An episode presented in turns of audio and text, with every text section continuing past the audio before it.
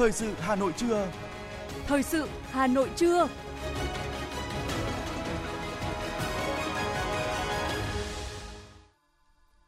Võ Nam và Vương Nga xin kính chào quý vị và các bạn. Mời quý vị nghe chương trình thời sự của Đài Phát thanh Truyền hình Hà Nội. Chương trình trưa nay, thứ tư ngày 7 tháng 9 năm 2022 có những nội dung chính như sau. Khai mạc hội nghị đại biểu Quốc hội hoạt động chuyên trách. Triển khai bằng được hệ sinh thái công dân số để người dân doanh nghiệp hiểu, sử dụng. Bộ Công an phối hợp cùng Bộ đội Biên phòng điều tra xác minh đường dây buôn người sang Campuchia. Tổng Liên đoàn Lao động Việt Nam đề xuất thêm phương án nghỉ Tết Nguyên đán 8 ngày. Số ca mắc sốt xuất huyết tại Hà Nội tăng gấp 3 lần so với cùng kỳ. Cháy quán karaoke ở Bình Dương khiến ít nhất 10 người thương vong. Trong phần tin thế giới có những tin chính như sau. Trung Quốc chạy đua với thời gian tìm kiếm người mắc kẹt trong động đất tại Tứ Xuyên. Tổng thống Pháp Macron kêu gọi người dân tiết kiệm năng lượng, giảm 10% mức sử dụng. Đồng euro giảm xuống mức thấp nhất so với đồng đô la Mỹ trong 20 năm. Sau đây là nội dung chi tiết.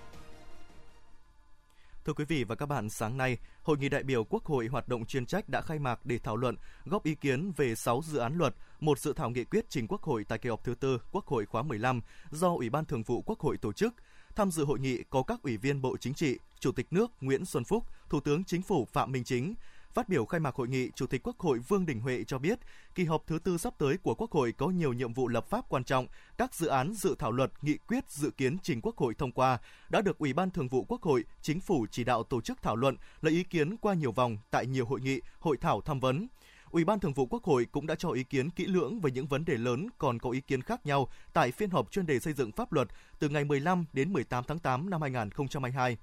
để có thêm các ý kiến đa dạng nhiều chiều, giúp cơ quan hữu quan nhận diện thêm các vấn đề mới phát sinh, nắm bắt bao quát toàn diện, giải trình thấu đáo hơn, bảo đảm chất lượng cao nhất của các dự án dự thảo trình Quốc hội. Ủy ban Thường vụ Quốc hội quyết định tổ chức hội nghị để các đại biểu Quốc hội hoạt động chuyên trách cho ý kiến vào từng dự án, qua đó góp phần vào việc xem xét thông qua của Quốc hội đạt tỷ lệ tán thành cao, đồng thời rút ngắn thời gian kỳ họp. Các ý kiến của các đại biểu Quốc hội chuyên trách sẽ là cơ sở quan trọng để các cơ quan hữu quan tiếp tục hoàn thiện dự án luật với mục tiêu bảo đảm chất lượng cao nhất trình Quốc hội xem xét quyết định tại kỳ họp thứ tư. Văn phòng Chính phủ vừa phát đi thông báo số 276 kết luận của Thủ tướng Chính phủ Phạm Minh Chính tại hội nghị sơ kết 6 tháng triển khai đề án phát triển ứng dụng dữ liệu về dân cư, định danh và xác thực điện tử phục vụ chuyển đổi số quốc gia giai đoạn 2022-2025, tầm nhìn đến năm 2030 theo đề án 06 Tại thông báo trên, Thủ tướng Chính phủ chỉ đạo thực hiện nghị quyết Đại hội 13 của Đảng về ba đột phá chiến lược, trong đó việc thực hiện đề án 06 phục vụ thúc đẩy chuyển đổi số quốc gia, nền kinh tế số, xã hội số, công dân số. Cụ thể, phát triển hạ tầng chiến lược, trong đó có hạ tầng công nghệ thông tin, xây dựng thể chế cơ chế chính sách liên quan đến chuyển đổi số, đẩy mạnh cải cách thủ tục hành chính và nâng cao chất lượng nguồn nhân lực công nghệ thông tin – với phương châm mọi đổi mới phát triển cải cách đều phải hướng đến người dân, người dân là trung tâm, là chủ thể, là mục tiêu, là động lực và là nguồn lực cho sự phát triển. Thủ tướng Chính phủ yêu cầu trong thời gian tới, các bộ ngành địa phương quán triệt tinh thần quyết tâm, quyết liệt, kiên trì chỉ đạo thực hiện đề án quan trọng này từ chính phủ đến cấp cơ sở để góp phần tạo đột phá trong thực hiện chuyển đổi số quốc gia với quan điểm chuyển đổi số quốc gia là công việc rất lớn, rất chiến lược nhưng phải bắt đầu bằng những hành động cụ thể, việc cụ thể, mục tiêu cụ thể, làm việc nào dứt điểm việc đó, không chung chung giàn trải. Thưa quý vị, Trung tướng Tô Ân Sô, tránh văn phòng, người phát ngôn Bộ Công an cho biết, Bộ Công an đã chỉ đạo Cảnh sát hình sự, Cảnh sát quản lý hành chính về trật tự xã hội, Cục An ninh mạng, Công an địa phương, đặc biệt là Công an các địa phương giáp Campuchia, phối hợp với Bộ đội Biên phòng tiến hành điều tra xác minh đường dây buôn người sang Campuchia và bước đầu đạt kết quả điều tra tương đối tốt. Hiện không có số liệu chính xác số lượng người Việt Nam đang bị lừa đảo bán sang Campuchia. Tuy nhiên cho đến nay, các cơ quan đại diện của Việt Nam phối hợp cứu thoát và đưa khoảng 600 công dân về nước an toàn và hỗ trợ thủ tục cho nhiều người khác. Thời gian tới, các cơ quan đại diện của Việt Nam tại Campuchia phối hợp với các bộ ngành và địa phương tiếp tục làm công tác bảo hộ công dân, người lao động Việt Nam để giảm tình trạng này. Bên cạnh đó, đẩy mạnh hơn nữa tuyên truyền cho người dân trong nước để tránh tình trạng bị lừa đảo sang Campuchia, đóng vai trò, trong đó có vai trò quan trọng của báo chí. Báo cáo của Bộ Thông tin và Truyền thông cho thấy thời gian qua, Bộ đã phối hợp với các cơ quan chức năng xử lý, ngăn chặn gần 4.000 trang web, hình ảnh, bài viết có chứa các thông tin xấu độc, phản cảm, chặn và yêu cầu gỡ bỏ hàng loạt các thông tin xấu độc. Hệ thống văn bản quy phạm pháp luật về quản lý Internet ngày càng được củng cố. Nhờ vậy, mạng xã hội đã góp phần quan trọng trong việc phổ biến tuyên truyền, củng cố niềm tin của nhân dân vào nền tảng tư tưởng, đường lối lãnh đạo của Đảng là diễn đàn trong đấu tranh chống lại các thế lực thù địch, phản động, thiết lập mối quan hệ mật thiết giữa Đảng, Nhà nước với nhân dân. Tổng Liên đoàn Lao động Việt Nam góp ý phương án nghỉ tiết 8 ngày để người lao động có thời gian di chuyển về quê, giảm áp lực về giao thông. Thời gian nghỉ Tết Nguyên đán năm 2023 được Tổng Liên đoàn Lao động Việt Nam đề xuất là từ thứ năm ngày 19 tháng 1 năm 2023 dương lịch đến hết thứ năm ngày 26 tháng 1 năm 2023 dương lịch tức từ ngày 28 tháng Chạp năm nhâm dần đến hết ngày mùng 5 tháng Giêng năm Quý Mão, đi làm vào thứ sáu ngày 27 tháng 1 năm 2023, tức ngày mùng 6 tháng Chạp và làm thêm bù vào thứ bảy ngày 28 tháng 1 năm 2023 dương lịch, tức ngày mùng 7 tháng Chạp năm Quý Mão. Dự thảo luật giá sửa đổi đang được Bộ Tài chính xây dựng và trong quá trình lấy ý kiến. Theo đó, sách giáo khoa là một trong bốn mặt hàng dự kiến được nhà nước định giá bởi sách giáo khoa là mặt hàng có thị trường cạnh tranh hạn chế, ảnh hưởng lớn đến đời sống người dân. Theo phương án Bộ Tài chính đề xuất, nhà xuất bản quyết định giá của sách giáo khoa nhưng không vượt quá mức trần do nhà nước quy định. Trước đó, mặt hàng này được Bộ Giáo dục và Đào tạo đề nghị bổ sung vào danh mục do nhà nước định giá và nghị quyết kỳ họp thứ ba Quốc hội khóa 15 cũng đã thống nhất chủ trương thực hiện thỏa thuận hợp tác giữa Trung tâm Lao động ngoài nước, Bộ Lao động Thương binh và Xã hội và Hiệp hội Chăm sóc Y tế Osaka, Nhật Bản về việc phái cử và tiếp nhận thực tập sinh hộ lý sang Nhật Bản. Trung tâm Lao động ngoài nước thông báo tuyển chọn thêm 25 người trên toàn quốc tham gia chương trình, nam nữ tuổi từ 20 đến dưới 35 là sinh viên đã hoàn thành chương trình học từ một năm trở lên hoặc tốt nghiệp chuyên ngành điều dưỡng của các trường trung cấp cao đẳng hoặc trường đại học, chưa từng tham gia các chương trình đào tạo thực tập sinh kỹ năng của Nhật Bản. Thời gian tiếp nhận hồ sơ đến hết ngày 30 tháng 9 năm 2022. Thời gian phỏng vấn dự kiến trong tháng 10 năm 2022 tại Hà Nội. Tại Nhật Bản, thực tập sinh được nhận trợ cấp đào tạo 60.000 yên Nhật trong thời gian một tháng sau khi nhập cảnh, được hưởng lương khoảng từ 175.000 Nhật. Xin lỗi quý vị, được hưởng lương khoảng từ 175.000 yên Nhật một tháng trở lên. Nhiều chi phí chưa được tính đúng tính đủ, doanh nghiệp thủy lợi luôn trong tình cảnh nợ lương công nhân là những bất cập trong quản lý khai thác công trình thủy lợi thời gian qua.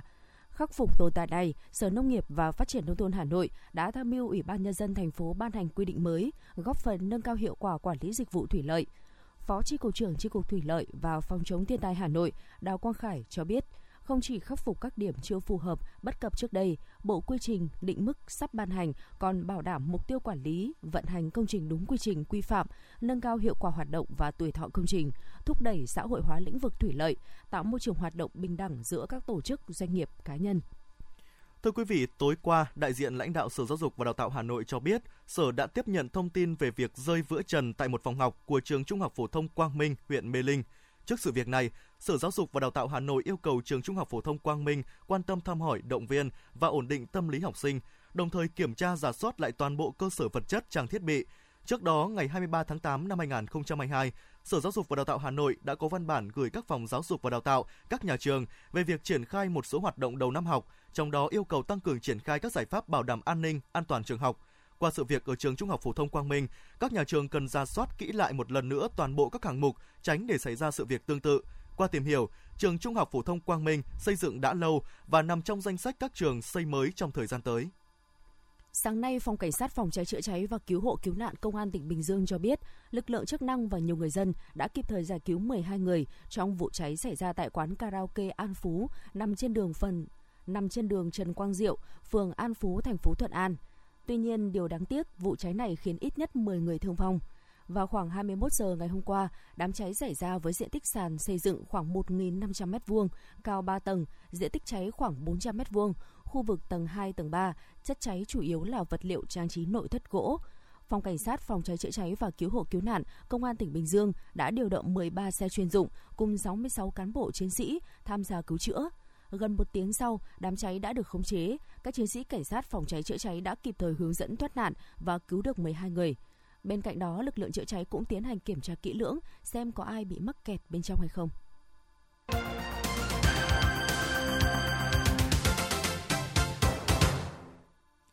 Thưa quý vị và các bạn, Bộ Nông nghiệp và Phát triển Nông thôn cho biết, các tỉnh, thành phố đang đẩy mạnh phát triển chương trình mỗi xã một sản phẩm ô cốp. Đến nay, số lượng sản phẩm ô cốp từ 3 sao trở lên của cả nước đạt 8.340 sản phẩm với 4.273 chủ thể tham gia. Chương trình ô cốp đã tạo điều kiện thuận lợi giúp doanh nghiệp quảng bá, tiêu thụ, góp phần nâng cao giá trị cho sản phẩm nông nghiệp, thúc đẩy chuyển dịch cơ cấu kinh tế khu vực nông thôn, nâng cao thu nhập cho người dân, bổ trợ cho chương trình xây dựng nông thôn mới kiểu mẫu, Thời gian tới, các bộ ngành cùng chính quyền địa phương sẽ tập trung hỗ trợ các tổ chức cá nhân sản xuất sản phẩm tham gia chương trình ô cốp bằng những giải pháp cụ thể như định hướng tư vấn nâng cấp hoàn thiện sản phẩm theo hướng chuẩn hóa chất lượng, quản lý và giám sát tiêu chuẩn chất lượng, tập huấn, hướng dẫn kỹ thuật, hỗ trợ xây dựng thương hiệu, xúc tiến thương mại, quảng bá sản phẩm.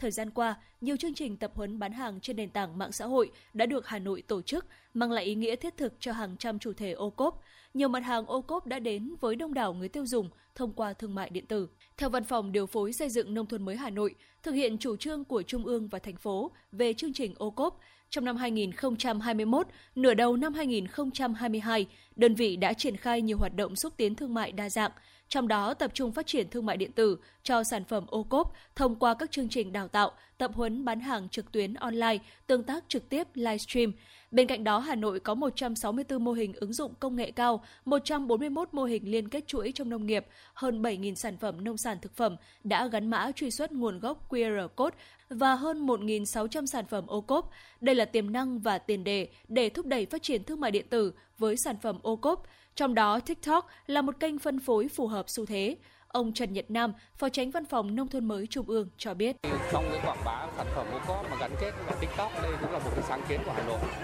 trong cái ờ, thực hiện bên bên cạnh những cái sàn thương mại điện tử đã có sẵn rồi những cái diễn đàn cũng như là sàn Ladoza dân vỏ sò với rất là nhiều cái liên kết của trung ương cũng như các địa phương thì Hà Nội cũng có thể nói là cũng là tiên phong trong lĩnh vực mà tiếp thị các cái sản phẩm qua các cái ứng dụng. Thì cái vấn đề về ô cóp gắn với chuyển đổi số như nào cũng là một trong những mục tiêu. Thì chúng tôi nghĩ rằng là đối cả những cái hoạt động này, nó sẽ thúc đẩy, góp phần làm làm làm giàu cái kinh nghiệm hơn trong cái quá trình chỉ đạo của trung ương cũng như là ở các địa phương. TikTok hiện đang là nền tảng mạng xã hội hàng đầu thế giới và Việt Nam. Thương mại điện tử TikTok Shop tại thị trường Việt Nam là một giải pháp sáng tạo, mở ra nhiều cơ hội kinh doanh cho các chủ thể ô cốp, đồng thời cung cấp trải nghiệm mua sắm mới mẻ cho người dùng. Theo ông Nguyễn Lâm Thanh, đại diện TikTok tại Việt Nam cho biết, được tích hợp trọn bộ ngay trên nền tảng, TikTok Shop giúp các chủ thể ô cốp tối ưu quy trình tiếp cận người dùng, đồng thời có trải nghiệm thương mại điện tử liền mạch từ khâu tải sản phẩm lên nền tảng, quản lý đơn hàng, giao hàng và thanh toán, với xu hướng mua sắm kết hợp giải trí, tổ chức cá nhân, nhất là các doanh nghiệp vừa và nhỏ sẽ có thêm cơ hội để gắn kết với cộng đồng thông qua yếu tố giải trí và khả năng tương tác cao. Tâm lý này sẽ tạo ra cơ hội để các thương hiệu nắm bắt xu hướng, cách tiếp cận ưu tiên, qua đó đáp ứng được cả nhu cầu chức năng và cảm xúc, tiến tới xây dựng mối quan hệ với khách hàng bền vững hơn. Ông Nguyễn Lâm Thanh cho biết thêm. À, cái chương trình hợp tác giữa TikTok và Văn phòng điều phối nông thôn mới của thành phố Hà Nội à, nó nhằm mục tiêu là chúng tôi muốn thực hiện cái chuyển đổi số đối với các cái chủ thể ô cốp của thành phố Hà Nội. À, cái nội dung cụ thể thì là chúng tôi sẽ cố gắng à, xây dựng các cái chương trình đào tạo để từ đấy các cái chủ thể ô cốp sẽ có cái năng lực à, để mà có thể à, tận dụng internet tận dụng các cái thành quả của cách mạng 4.0 của công nghệ thông tin để mà đưa các cái sản phẩm ở ô cốp của Hà Nội lên các cái sàn thương mại điện tử à, nói chung và trong đấy thì có à, đưa cái các cái sản phẩm này lên à, TikTok nói riêng. Văn phòng điều phối xây dựng nông thôn mới Hà Nội cho biết, sự hợp tác chính thức giữa đơn vị và TikTok sẽ giúp nâng cao năng lực số cho các chủ thể ô cốp. Trong thời gian tới, hai bên sẽ đồng tổ chức các lớp đào tạo chuyên môn về sản xuất video ngắn trên TikTok để quảng bá sản phẩm ô cốp cũng như bộ giải pháp quảng cáo sáng tạo TikTok for Business và bộ giải pháp thương mại điện tử toàn diện TikTok Shop – Cùng với công tác đào tạo tập huấn, Văn phòng điều phối xây dựng nông thôn mới Hà Nội và TikTok sẽ tăng cường phối hợp trong việc xây dựng, triển khai các nội dung truyền thông quảng bá cho chương trình ô cốp. Mục tiêu là nhằm hỗ trợ các chủ thể đưa sản phẩm ô cốp đến với đông đảo người tiêu dùng thủ đô và cả nước thông qua nền tảng mạng xã hội.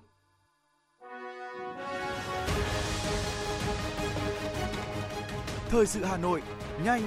chính xác, tương tác cao. Thời sự Hà Nội, nhanh, chính xác, tương tác cao.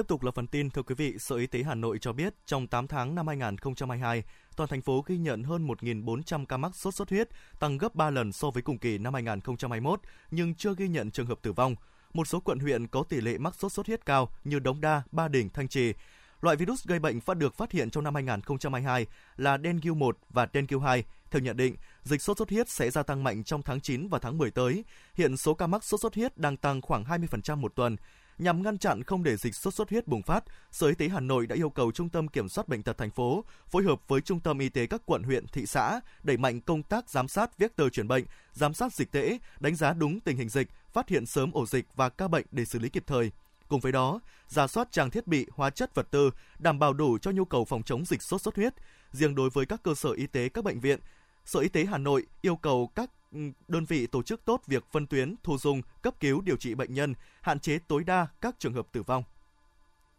Bộ Y tế vừa có công văn gửi các cơ sở y tế trên cả nước tổ chức triển khai kế hoạch để bảo đảm cung ứng oxy y tế cho công tác điều trị người bệnh COVID-19 và các bệnh khác trên địa bàn. Trong đó cần chuẩn bị sẵn sàng hạ tầng kỹ thuật tại các cơ sở điều trị, lập phương án cung ứng oxy y tế trên địa bàn, tiếp tục quan tâm theo dõi thực trạng, tình hình sử dụng, dự báo nhu cầu oxy y tế trên địa bàn chuẩn bị sẵn sàng hạ tầng kỹ thuật, thiết bị, bồn oxy, bình chai, đồng bộ, đáp ứng công suất để phục vụ điều trị người bệnh. Đồng thời phối hợp với các đơn vị sản xuất, cung ứng để tổ hợp có phương án sẵn sàng cung cấp oxy y tế của các cơ sở sản xuất, nhà cung cấp trong trường hợp dịch bùng phát trở lại. Thưa quý vị và các bạn, việc triển khai tiêm vaccine phòng COVID-19 cho trẻ từ 5 đến dưới 12 tuổi đã triển khai tại nhiều tỉnh thành của cả nước từ nhiều tháng nay. Những ngày này, nhiều tỉnh thành đang đẩy mạnh chiến dịch vui trung thu và tự trường an toàn về tiêm chủng vaccine phòng COVID-19 cho trẻ em từ 5 đến dưới 18 tuổi. Tại điểm tiêm vaccine của trường mầm non 20 tháng 10 trên địa bàn quận Hoàn Kiếm, trẻ 5 tuổi được tổ chức những buổi tiêm riêng. Không chỉ phụ huynh mà các giáo viên cũng được cử đi theo sát các em. Đây là lứa tuổi còn nhỏ, hiếu động nên các khâu trong quá trình tiêm đều được thực hiện kỹ lưỡng. Yếu tố an toàn được đặt lên hàng đầu. Do lo lắng về những biến chủng mới khiến COVID-19 lây lan nhanh hơn trong cộng đồng, khiến số ca trở nặng và tử vong có xu hướng tăng, rất nhiều phụ huynh có con trong lứa tuổi này đã đưa con đi tiêm. Người nhà của mình thì cũng ờ, có chia sẻ là cũng chưa biết như nào á, cũng sợ bị ảnh hưởng đến các cháu và mình cũng hơi lăn tăn một chút. Nhưng mà ờ, mình nghĩ là nếu mà trẻ con nó tiêm được mũi vaccine ấy, thì nó sẽ có những cái đề kháng trong cơ thể, nó sẽ giúp bảo vệ nó tốt hơn. Con mình bị rồi mình vẫn muốn tiêm cho con, tiêm sẽ tốt hơn. Nếu mà sốt cao và có triệu chứng thì mình cho đi viện. Mình cũng không lo. Bố mẹ và các cô đừng khám ờ, đưa đi và khám sàng lọc rất là kỹ. Có một kíp cấp cứu của viện tim là chuẩn bị đầy đủ cơ số cấp cứu và bác sĩ điều dưỡng của viện tim để cấp cứu. Xe cấp cứu đã sẵn sàng, nếu có chuyện gì xảy ra là đưa đến bệnh viện luôn. Theo tiến sĩ Phạm Quang Thái, trưởng văn phòng tiêm chủng mở rộng phía Bắc thuộc Viện Vệ sinh Dịch tễ Trung ương, trẻ nhiễm COVID-19 cũng có thể phát triển các biến chứng nghiêm trọng ở tim, phổi, thận, não, da mắt hoặc các cơ quan tiêu hóa. Trẻ có các tình trạng bệnh lý tiềm ẩn, có nhiều nguy cơ bị bệnh nặng do COVID-19 hơn so với trẻ khỏe mạnh. Ngoài ra, trẻ em trong độ tuổi đi học bị nhiễm bệnh có thể lây lan COVID-19 cho những người trong gia đình và trường học. Với nhiều trẻ em đã trở lại trường học và tham gia các hoạt động ngoại khóa, tiêm phòng vaccine COVID-19 là rất quan trọng. Vaccine Pfizer COVID-19 cho trẻ em có hiệu quả hơn 90% trong việc ngăn ngừa COVID-19 ở trẻ em từ 5 đến dưới 12 tuổi. Trước khi khuyến cáo tiêm vaccine COVID-19 cho trẻ em, các nhà khoa học đã tiến hành thử nghiệm lâm sàng và Cục Quản lý Thực phẩm và Dược phẩm FDA đã xác định các tiêu chuẩn an toàn và hiệu quả để cấp phép khẩn cấp ở trẻ em từ 5 đến dưới 12 tuổi. Cơ thể của chúng ta được rèn luyện bởi vaccine, sau đó thì có nhiễm. Nó sẽ khác rất là nhiều với cái việc là một cái cơ thể mà chưa bao giờ có vaccine và lúc đó nhiễm bệnh. Và chúng ta cũng đã thấy có những cái trường hợp mà hậu Covid, những cái trường hợp mà viêm đa cơ quan rồi các cái vấn đề khác nữa, uh, thậm chí kể cả các cái bệnh mà chúng ta tưởng rằng là không hề liên quan gì đến Covid-19 nhưng mà kỳ thực nó có liên quan chắc chắn nó có liên quan và cũng đã được chứng minh bằng khoa học thì chúng ta mới thấy rằng là cái giá trị của vaccine là có và đấy là lý do tại sao Việt Nam vẫn tiếp tục đẩy mạnh tiêm vaccine cho cái đối tượng là trẻ em trong cái thời gian này. Tiêm chủng là một trong những biện pháp quan trọng nhất để dự phòng các bệnh truyền nhiễm nguy hiểm. Nhờ tiêm chủng vaccine mà nhiều bệnh truyền nhiễm nguy hiểm đã được thanh toán, loại trừ hoặc khống chế. Bộ Y tế phát động chiến dịch tiêm chủng vaccine phòng COVID-19 cho trẻ em trên cả nước với chủ đề Trung thu và tự trường an toàn, với mong muốn trẻ em trong độ tuổi đến trường đều được tạo điều kiện tiêm vaccine phòng COVID-19 để có miễn dịch chủ động với virus SARS-CoV-2, để có thể vui chơi, học tập và sinh sống an toàn. Các địa phương đạt được mục tiêu tiêm chủng. Để chiến dịch đạt hiệu quả và thành công, với phương châm tiêm vaccine là nghĩa vụ, là trách nhiệm, là quyền lợi của mỗi người, tiêm vaccine là để đảm bảo yêu cầu của công tác phòng chống dịch. Người dân và trẻ em cần được tiêm vaccine đúng lịch, đủ liều và an toàn.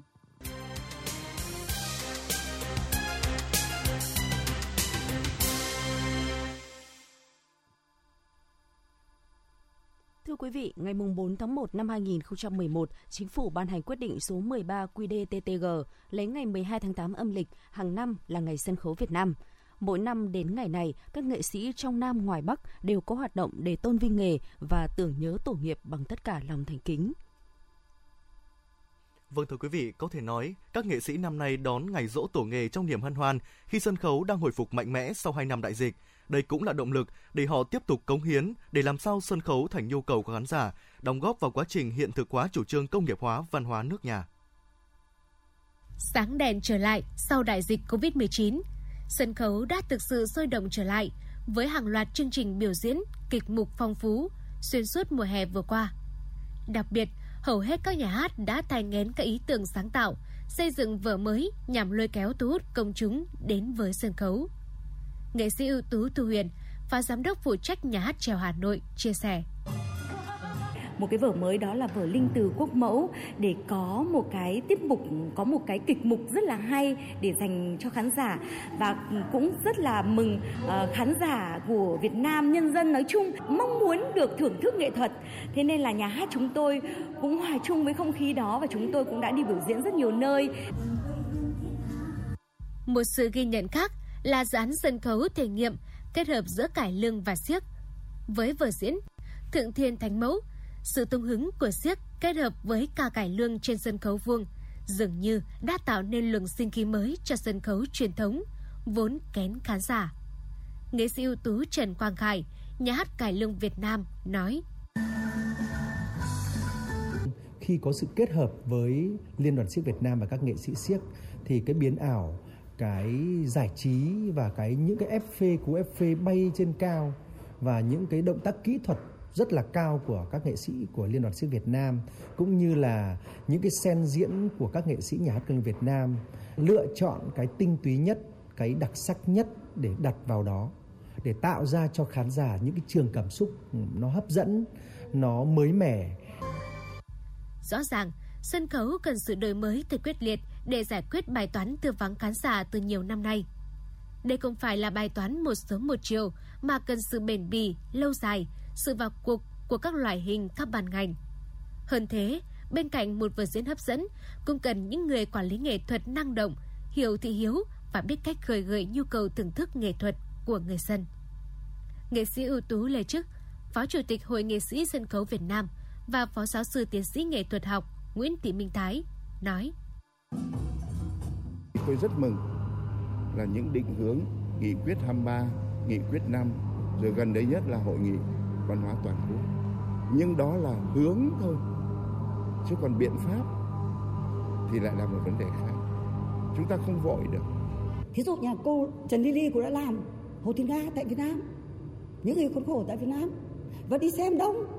Tại sao cô học cách công nghiệp hóa trong nghệ thuật biểu diễn của các loại kịch và các loại kịch. Ba lê cũng học được vấn đề là ai là người nghĩ ra những cái đó và giải quyết cái đó. Trong những ngày này,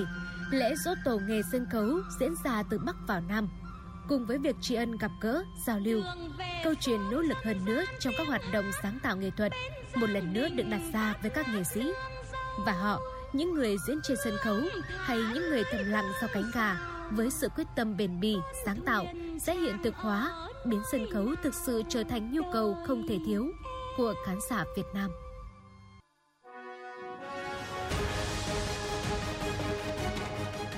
FM 90 cập nhật trên mọi cung đường. FM 90 cập nhật trên mọi cung đường.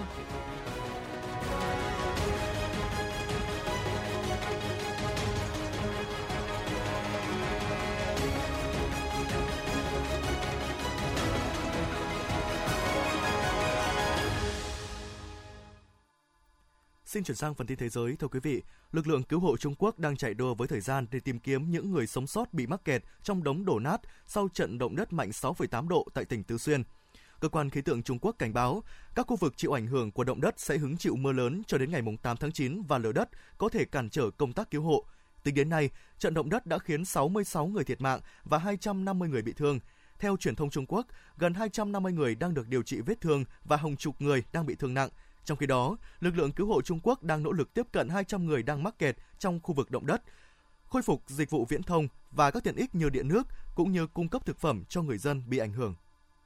Ngoại trưởng Anh Liz Truss đã đánh bại cựu Bộ trưởng Tài chính Anh Rishi Sunak để được bầu làm lãnh đạo của Đảng Bảo thủ trong ngày 5 tháng 9. Sự kiện này đã mở đường cho bà Liz Truss thay ông Boris Johnson trở thành thủ tướng tiếp theo của xứ sở sương mù.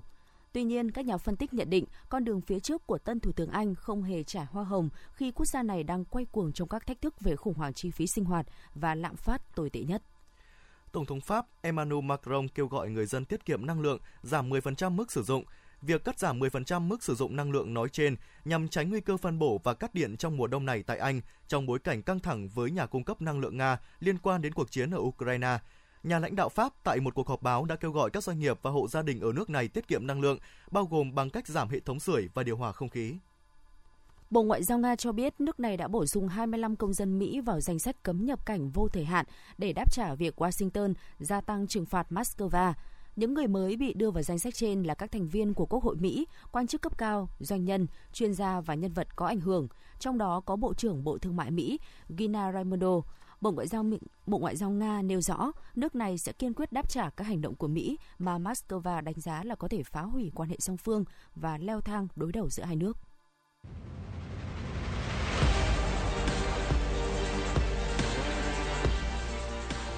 Bản tin thể thao Bản tin thể thao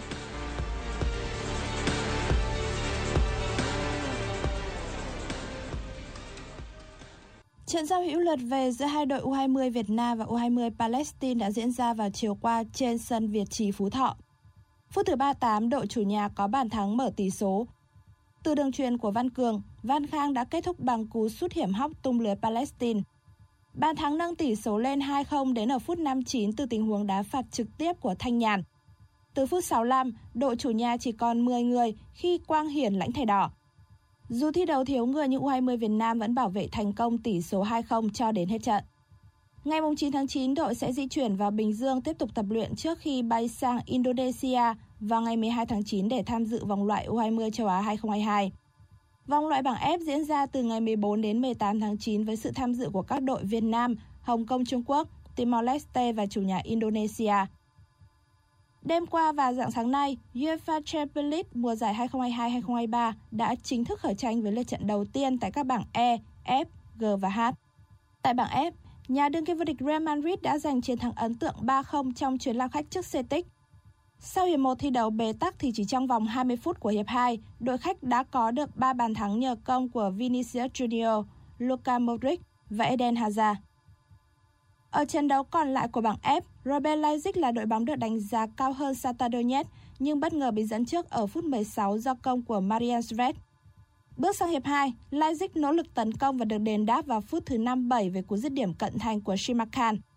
Tuy nhiên kể từ đây, lần lượt Marian Svet, Murik và Lachina Traore ghi bàn ấn định chiến thắng 4-1 cho Shakhtar Donetsk.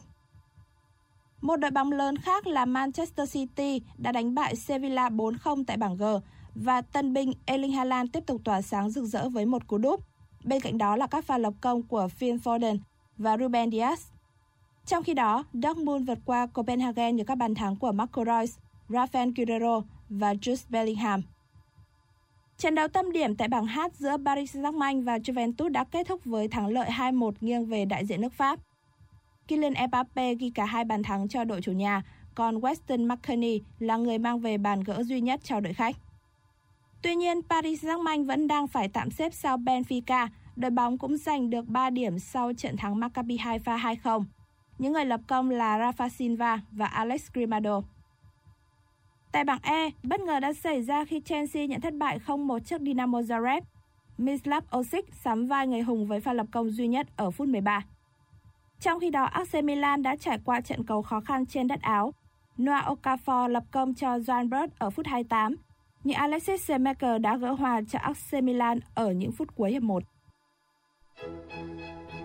Bản tin dự báo mưa lớn thành phố Hà Nội, hiện nay mùng 7 tháng 9, rãnh áp thấp có trục qua Trung Bộ đang được thiết lập, có xu hướng nâng trục dần lên phía Bắc và hoạt động mạnh dần. Dự báo do ảnh hưởng của rìa phía Bắc, rãnh áp thấp nâng trục lên phía Bắc, nên từ gần sáng ngày mùng 8 tháng 9 đến ngày mùng 9 tháng 9, thành phố Hà Nội có mưa vừa, mưa to, có nơi mưa rất to và rông. Trong mưa rông khả năng xảy ra lốc xét và gió giật mạnh, nguy cơ xảy ra ngập úng tại các đô thị và vùng trũng thấp. Dự báo lượng mưa các nơi phổ biến như sau: Trung tâm thành phố các huyện phía Nam và phía Tây thành phố từ 50 đến 100 mm, có nơi lớn hơn. Các huyện phía Bắc thành phố từ 40 đến 80 mm, có nơi lớn hơn. Cảnh báo mưa vừa mưa to có khả năng kéo dài đến khoảng ngày 12 tháng 9. Cảnh báo cấp độ rủi ro thiên tai do mưa lớn và lốc xét cấp 1.